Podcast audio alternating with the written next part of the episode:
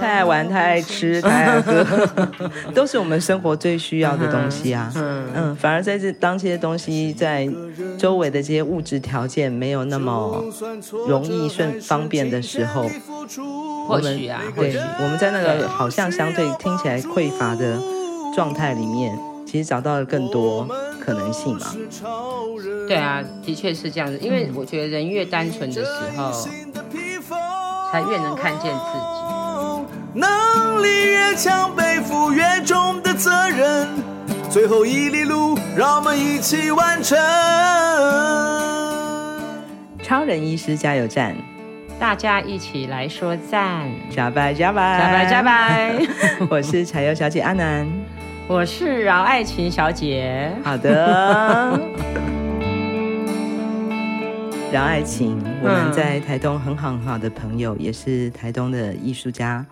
那今天我们现在所在的地方呢，就是爱琴跟她的先生以命的家，在哪里？在知本的山脚下面。这里算是卡大地布部落的范围吗？这是以命他们家，嗯。呃家家族留下来的地，就是以前就是生活在这块土地上面哈。往上走路大概半小时，是我们卡迪布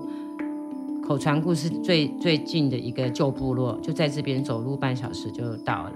哇、Kaskaran 那个旧旧部落的名字。嗯，一九九八年我跟以命认识。在哪里认识啊？在长虹桥哦、oh, 嗯，我们是在花莲的长虹桥相识。嗯哼，然后呢，就没有啊，就就谈恋爱，然后就来这边生活，就掉到太平洋了啦。你们就落入爱琴海是这样吗？然后从一九九八年，等于是、嗯、你从哪里来？我从桃园龙潭来哦、嗯，所以你的老家就在桃园龙潭。对、嗯，所以你是哈港。我妈妈是龙潭的哈嘎尼，爸爸是被抓来打仗的所谓的北北外省人。那、嗯啊、只是我爸爸他刚好也是广东大埔那边的，他是讲大埔腔的客家人。从地图上啊，饶爱琴在回忆他的从小生长的地方是在台湾的西北，嗯、就是桃园的龙潭。嗯，对。但我们现在是在台湾的东南，他跟以命建造的这个。是家而已吗？好像不止，嗯、好像是一个，他好像是他他跟饶爱琴跟以命这对夫妻的作品。这个作品呢，它的名字叫做《生活》。对，在这里面其实可以看到很多很多，真的是他们一点一滴自己打造出来的房子哦。嗯，包括我现在眼前就是爱琴最经典的作品。手法就是马赛克，它的墙面都是很多很多很美丽，它在各地自己收集的老的瓷砖到新的各种瓷砖，还有呢我们右面右边呢一整面用各种酒瓶。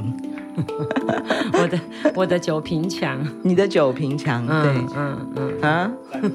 战机应该不止这样吧？你的酒瓶墙应该已经够盖三栋房子了吧？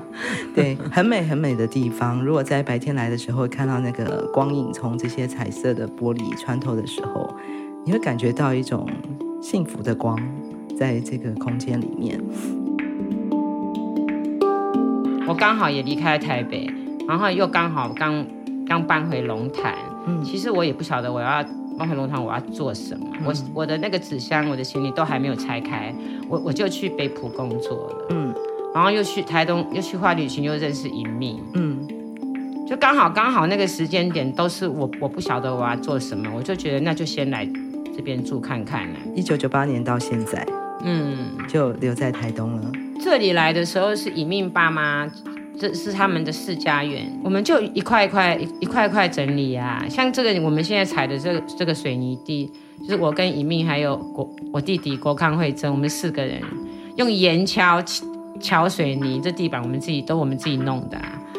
我就从就从这么一砖一瓦的每每个地每一块地板这样做起来。不是因为我们因为我们什么都。我们什么都有，就是没有钱啊，我们有的就是时间跟体力，所以就只能有有一点点材料就先盖这一面墙 OK 然后或者是比如说有一次我们外面的田的它本来是种槟榔树，然后它刚好它要全部它全部锯掉，可能要改种释迦还是什么，然后一命就去问他说那槟榔树可不可以给我们，他就说好啊，因为他们就是不要了，他们要改种，就是已经、okay. 都已经锯好了槟榔槟榔树不是又直又长吗？对，然后其实它是卑南族很很传统的一个盖家屋的建材哦，来这边的前三年就是一直都在盖房子盖房子，因为不容易啊，没有钱要怎么盖呢？ 就, 就是很多很多人来帮忙、嗯、其实是一个很多人才能够完成的一件事情啊、嗯、对对对、嗯、但这是你很喜欢的一个氛围，我很喜欢啊，对对，因为因为我觉得女孩子就是女孩子很容易被被设限说啊，你力气不够大，你怎么样怎么样，就是这种粗重活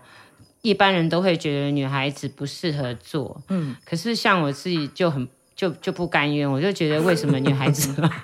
不适合做这些事情，嗯，所以我就就觉得自己可以一起把这个房子盖起来，就觉得就是觉得很有成就感，然后也也一直也一直一直到就是影响到后来，我后来做马赛克的作品也是一样，非常费体力的工作。对，而且我就是喜欢做大件的作品，是大件的作品，真的一定要观众、呃、听众要有一点想象力哦。真的，爱情跟一命的作品都是以大为胜哦。到后来影响我后面的作品，我就觉得我想要盖一栋女女人盖的房子，然后是很适合人居住的。这是在那个官美馆那个用空心砖 弄, 弄成一个帐篷的形式，是想要传达这个这个讯息、嗯、就是不管你这个房子是盖的多大栋，或者只是跟帐篷一样大，就是我很想传达一个就是关于女人可以去冒险，或者女人可以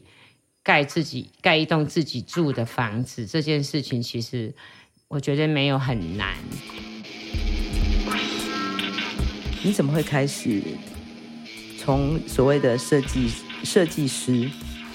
然后转型到成为艺术创作？其实那时候来来这边住的时候，也不晓得，就是又回到之前在台北那一题啊、嗯，就是每天都觉得自己要被榨干了，然后每天就想要转行，就是都不晓得自己能做什么，转行能转到哪一行。所以来到这边，我就觉得很。很棒，就是自己就像一张白纸一样，那这张白纸，其实白纸就是一个，就是我觉得白纸它就是一个无限空间嘛、嗯、那我觉得也不不必急着，或是不用担心、嗯、来到这边不晓得做什么，就是我是那种船到桥头自然直，就是我不喜欢被规定，我也不喜欢计划未来，就是自由的人。对，我不喜欢计划未来，就是我就觉得走一步算一步，可是不是那种消极的走一步算一步，我就觉得很很难得啊！你看这里那么好，想要游泳，想要游泳，开车十分钟就可以去游泳了。你想要去爬山散步，后面就是林道，就就很都就很好啊！我就觉得。这地方真的太棒了吧，当然要好好的好好好的把环境整理起来，就先先住下来看看，嗯，然后住的时候才发现哎，好像一一直劳动也不是办法，有没有然后就觉得哎，那我就想说我最喜欢做的事是什么、嗯、我就想哦，我最喜欢做的事就是就是画图啊，就开始先从画油画开始，可是完全没有想到要当艺术家或者要做创作，对，只、嗯、只是觉得我先做我喜欢的事、嗯、开始，嗯，从自己的土地开始盖起自己的房子，开始做自己喜欢的事，画画，嗯，但是好像无形之中，慢慢的你又开始进入了另外一个。你不愿意局限在一个工作室里或者一个房间里画画的一个状态。其实都是因为自己爱玩。对，因为因为我很喜欢很喜欢游泳，嗯，我喜欢游那种就是海里珊瑚礁跟鱼很多的，如果是沙滩我就不喜欢游，嗯，然后因为因为喜欢游泳，所以就就会很喜欢在海边搭帐篷住、嗯、住下来这件事、嗯、所以他都他都不是安排好的，但是但是我我觉得就是起因就是自己很爱玩，嗯，那它的源头就是二零零二年有一群人我们在金樽海边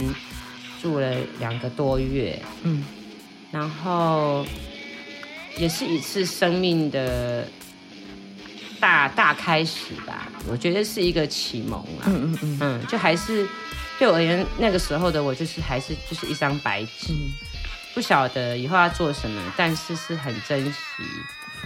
你一直带着一张白纸吗？嗯、没有没有没有嘛，现在已经不是白纸了。呃，白纸的意思，刚刚你已经讲了，还有无限的可能嘛。对对对。所以二零零二年、嗯，呃，听众朋友，其实如果我们慢慢去呃追溯，在二零零二年在东海岸发生了什么事，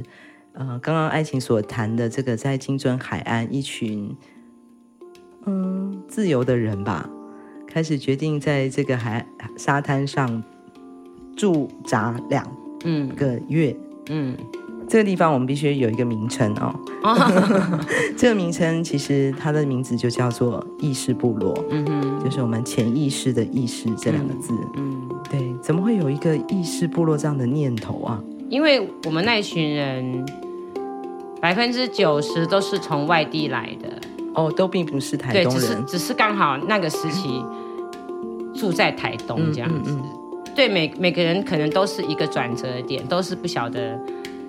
哦、自己像我一样的不晓得自己 要, 要做什么、嗯、然后去住了去住的时候，因为我们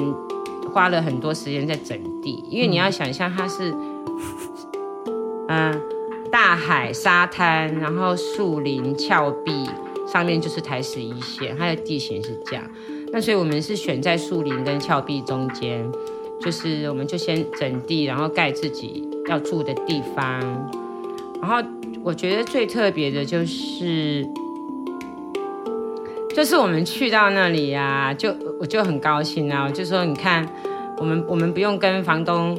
不用找地，也不用租地，也不用出钱，也不用说跟跟跟谁租，你爱你想住哪里就住哪里，你就盖自己的对对对对，比如说我想要在岩壁这边、嗯、或我想要南边北边、嗯、我想要在一个小溪的旁边，就不觉得很很高兴吗？我就是没有那种嗯、呃，又没有业主了，也没有房东了，对对对对对，就是你不用用那种主流社会的那种价值观来处理一切，嗯，就很像就是一个无人三不管地带，可是我们却又可以在那边住下来。其实那是政府的地啊，嗯、但是因为它太偏远，要走要走要很崎岖的路才能够下到海边。刚好那时候沙滩上有非常多的那个漂流木，嗯，所以那几年大家玩漂流木是玩得非常非常的疯狂，嗯，不管是做作品或是盖自己的房子，也是那个时候东海岸就掀起一阵这个、哦、漂流木的装置艺术，也是从那时候慢慢慢慢启蒙发生的、嗯嗯、对，我那时候是跟哈娜学织布、嗯、就是织带啦，就是绑那个织带机、嗯、我那时候是每天织到没眠没夜晚上我还点着四盏煤油灯继续织布，对对对，就疯狂的织布，对对对、嗯、然后后来是因为每天生活在一起没有电，然后我们就签了很简单的有水可以煮东西洗澡的，因为因为生活在一起，我们就会讨很自然而然我们就会讨论说，那我们在这边住那么久，我们要不要来做作品办一个展览，嗯，然后就一直讨论，就慢慢成型成型后来大家就决定说，我们离开之前就来办一就在现地办一个展览吧、嗯、就是说我们的展览场就是在海边沙滩岩壁树林，你随你随你选的作品、yeah. 要摆哪要要放哪都可以、嗯、但是我觉得它是一个非常生猛的一个的一个 力, 力量、啊嗯、就是你的作品在那样的大自然里面呈现，然后虽然现在想起来都还是一个实验，或者是先不用管它的造型啊、嗯、或者是完整度，但是我觉得那是一个很重要的的一个的一个开始，嗯，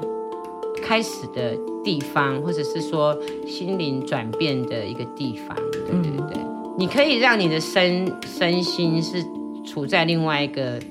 完全完全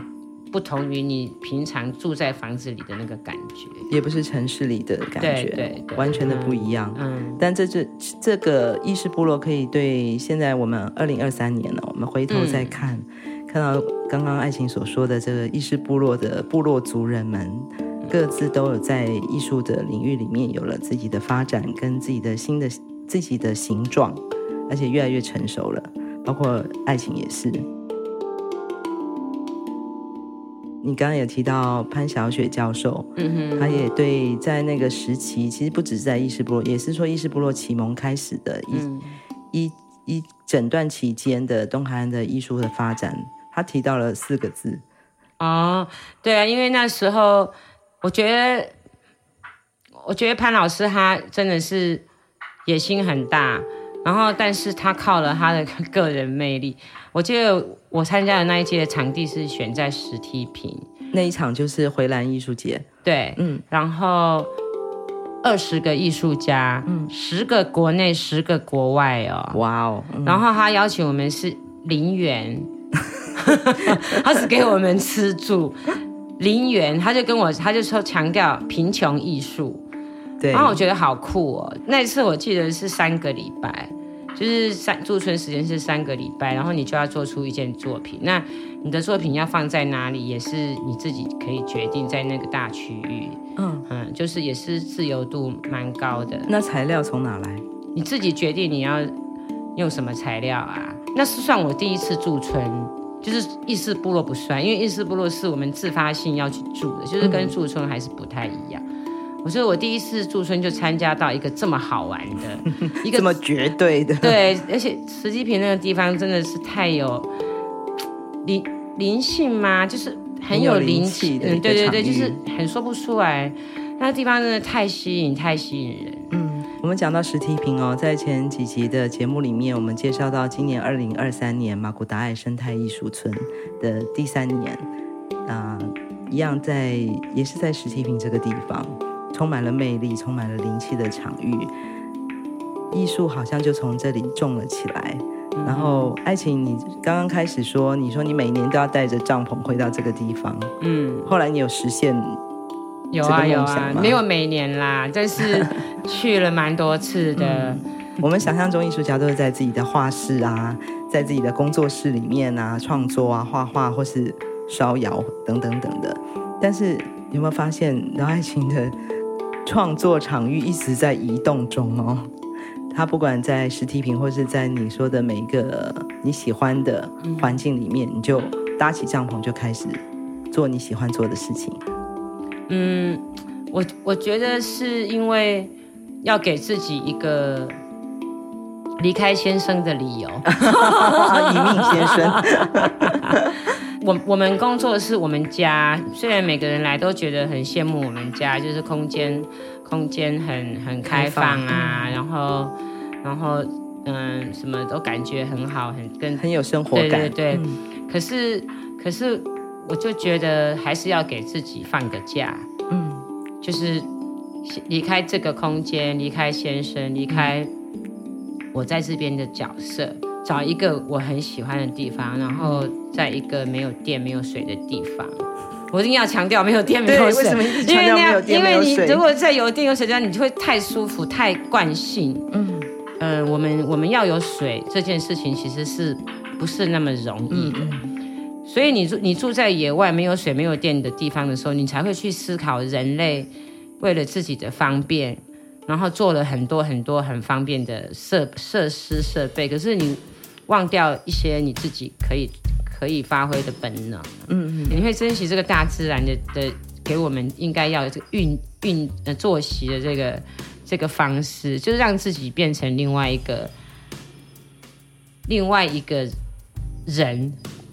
因为在这里我会花很多，在家里我会花很多时间扮演角色、嗯、可是我如果在外面生活，我我只要顾好我自己就好，我我不用再管顾别人。我顾好我自己，我就是好好的对待我自己，我就是游泳、画画、喝酒看星星，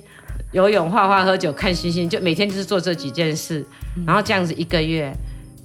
怎么可能会没有好作品出来呢？我们常在讲，艺术家很喜欢自找苦吃哦。明明是可以很舒服的，在一个环境空间里面呢、哦，嗯，有温呃舒适的环境，但是好像越舒适，往往越创作不出来。它不是一定的法则啦，嗯嗯，就是每个人的个性，他适合怎样的方式创作，嗯，就都都都不一样。不过你刚刚讲的很精准哦，就是那个本能。对，因为我觉得哈、哦，只有你在外在野外生活的时候，你才会才会去把这些本能全部的全部的慢慢的发掘出来。比如说、嗯、我们本来就应该知道什么季节这个竹子会长竹笋，然后你就就要赶快去拿竹就要去拿竹笋，你就有很好吃的，就有就有就有食材可以料理。就是反而我们是跟着自然的节奏在过生活，在做创作，而且关注的事情好单纯哦。对对对，就是当下我对对对对对我需要的是什么，对对对对，我就去注意这件事情，对对对对，然后去完成它。嗯嗯嗯。所以这样的一个生活形态，或者这样的一个创作模式，一直持续到现在。嗯，对啊，到现在还是很爱玩，还是很爱玩，太爱玩，太爱吃，太爱喝，都是我们生活最需要的东西啊。嗯嗯，反而在这当这些东西在周围的这些物质条件没有那么容易顺方便的时候，或许啊，或许我们在那个好像相对听起来匮乏的状态里面，其实找到了更多可能性嘛。对啊，的确是这样子，因为我觉得人越单纯的时候、嗯、才越能看见自己。一百多公里的南回公路有着美丽山海景色，却是台湾医疗的缺口。许超斌医师默默在台东服务二十年，希望可以将医疗照护及时送到病人身边，生命就有了活下去的机会。我是钟心玲，请支持南回医疗照护服务，线上捐款请上南回基金会网站，捐款专线零八九二三五九二零，帮忙急需被照顾的长辈。我一路走来，就是先从最简单的画画开始，因为。你想想看哦，我们还没念书，我们还没有被送去学校丢丢到，我们还没有被送去念书的之前，我们还没写写字之学写字之前，是每个人都会画画的耶。所以我觉得画画是一个，嗯、其实它是一个最能表现你原原来个性的一个方式，嗯嗯嗯、而且它它要用到的工具也非常简单啊，嗯、可以把你。很私密的情绪，或者是你想说与不想说的，嗯嗯，写实的、抽象的、具象的，不管你就是都可以用画画去呈现、啊、所以自己能够再重新画的时候，是万分万分感恩，好幸运的感觉。对，嗯，很幸，真的很、嗯、真的很幸福，很幸运。嗯，然后也不晓得为什么突然变成。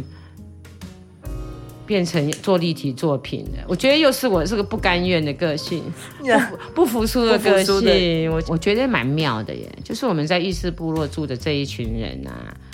很多都是很多都是女女生，嗯，然后每个都每个都不服输，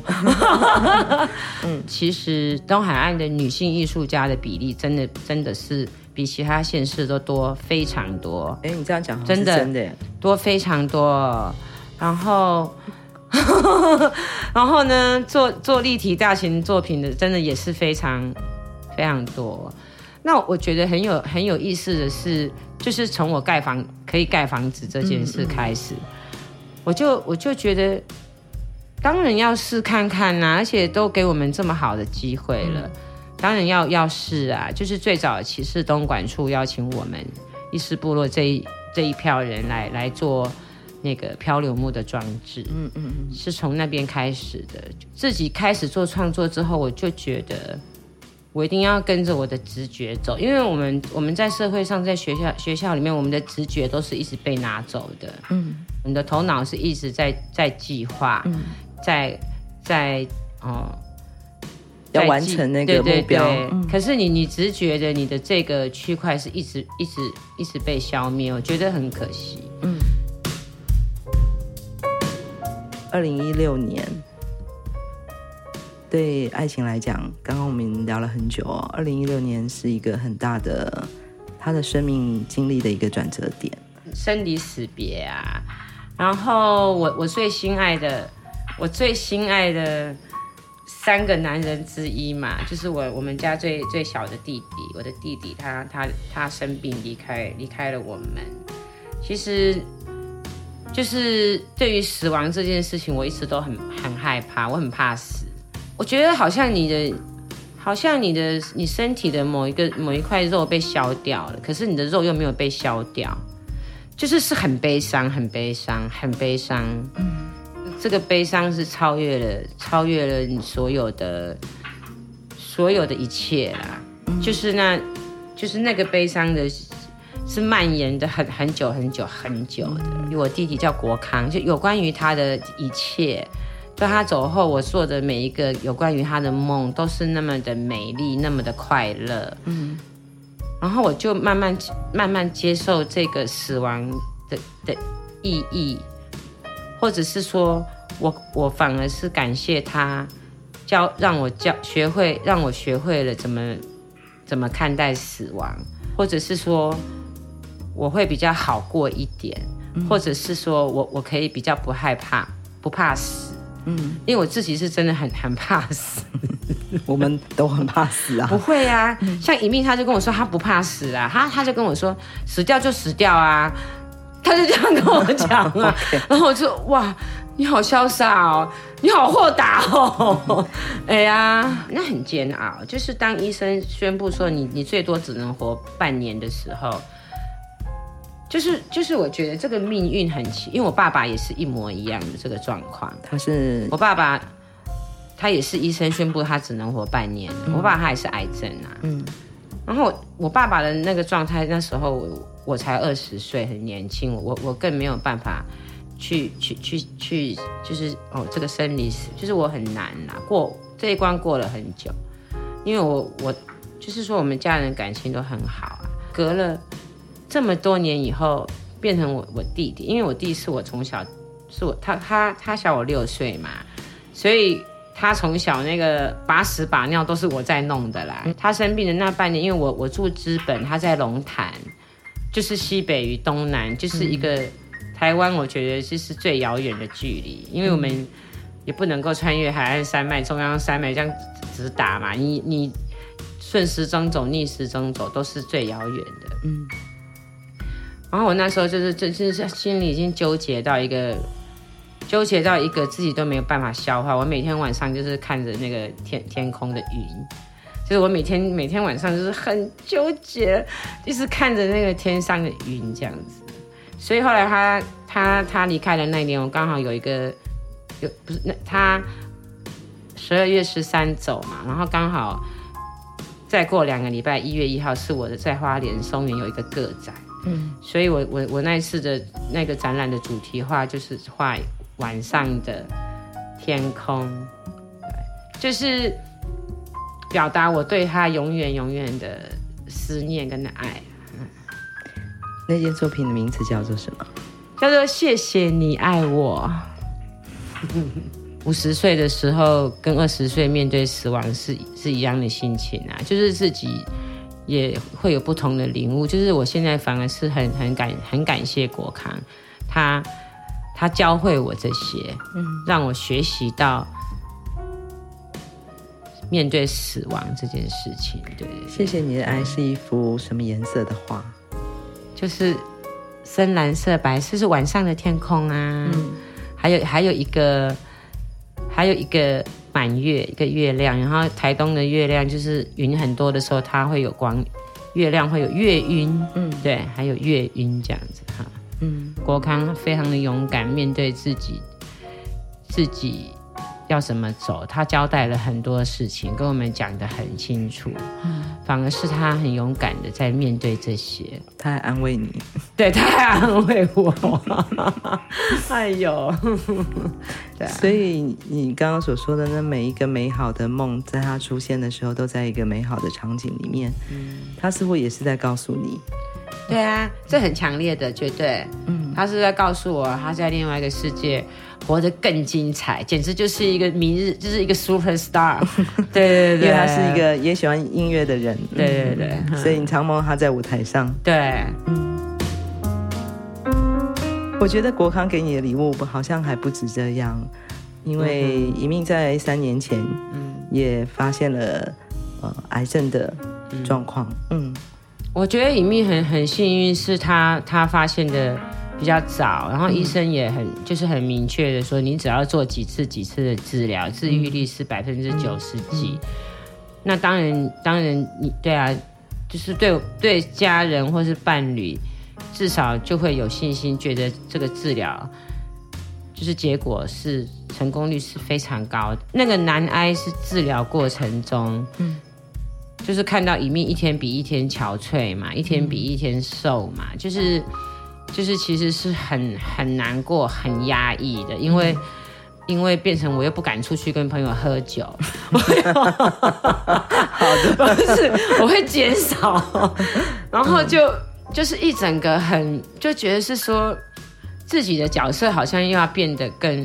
哦、更温柔更体贴，要把他顾得更好、嗯、可是实际上痛苦的是他，难过的是他，没有任何人能够帮他、嗯、但是 我, 我很敬佩的是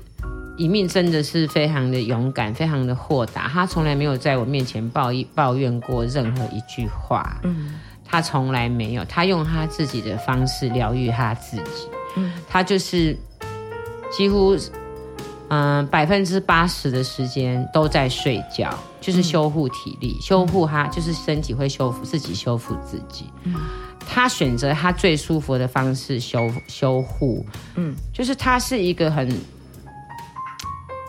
很豁达的人，他我觉得很很棒，他从来没有抱怨过我，反而是自己容易沮丧，就会觉得是说、嗯、我都不能我都不能帮你。嗯，对啊，有一天我就我就突然突然突然想到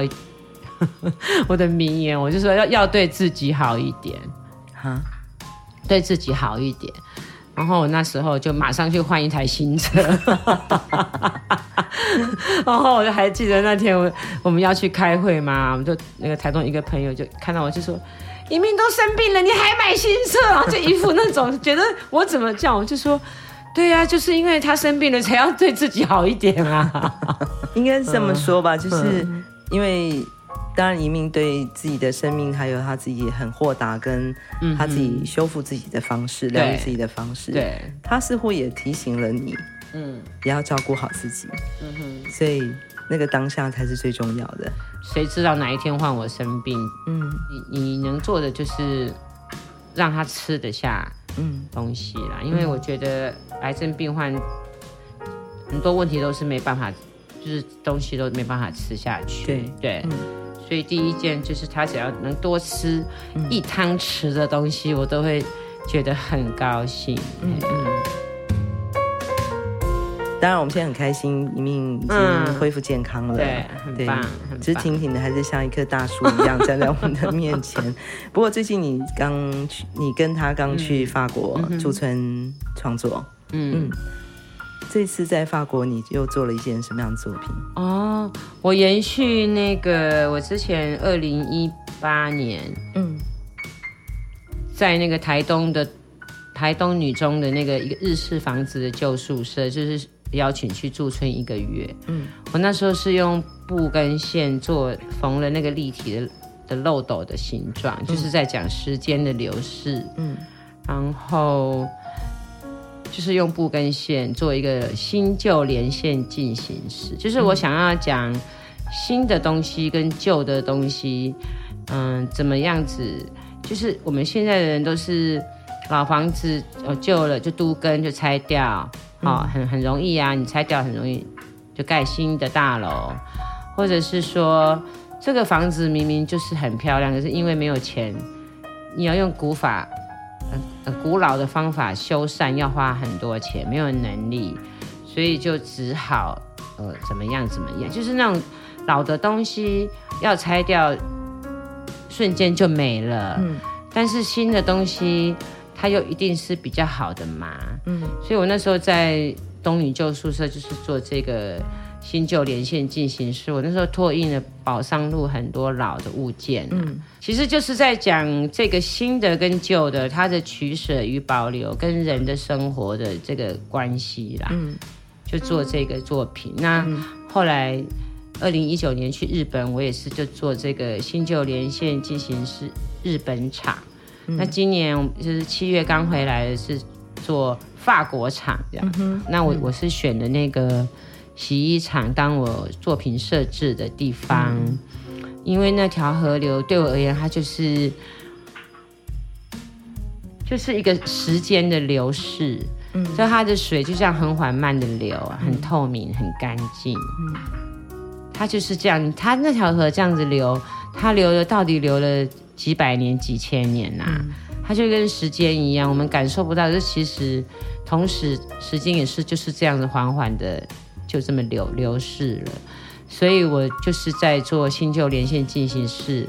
这件作品就选那个场场域、嗯、然后我是用法国的那个松树的球果、嗯、还有榛榛子树，就是跟台湾的桑葚有点像的一个一种树，就用这两个树先植物染，然后再拓印在拓印那个农村，他们村庄有很多老物件、嗯、然后就缝成一个很像窗帘又很像一个几何造型不规则型、嗯、晒在那个晒衣场，然后晒衣场它太阳 一, 一照在水上，它就很像一个天然的大自然的投投影灯啊、哦嗯，流动的投影灯打在我的作品上，就是波光粼粼。嗯，我忽然想到一本书叫做《生命宛如一条宁静的河流》。好的。刚刚听到艾晴在跟我们分享这一路走来，呃，一个自由的灵魂，一个喜欢冒险流浪的小女孩一直在一个哦，我说的是那个心中的小女孩、嗯、了解，对，有好像一直怀抱着一种赤子之心在看待她每一个当下看见的美好，天上的云，思念的所爱，然后随着时间的河流，随着河流的光影打在她的作品上，那真的是一个很美的作品。我们今天很谢谢艾晴在这里跟我们分享了她的在时间里面疗愈自己，疗愈用美丽疗愈这个世界的创作心情。马萨鲁，马萨鲁，谢谢大家。从屏东到台东这条南回公路上有一间超人医师加油站，二十四小时不打烊。我们在这里与你一起分享公路上的故事。本节目是由医疗财团法人南回基金会制作，欢迎大家多多分享，以及在我们的节目下留言。我们下周见。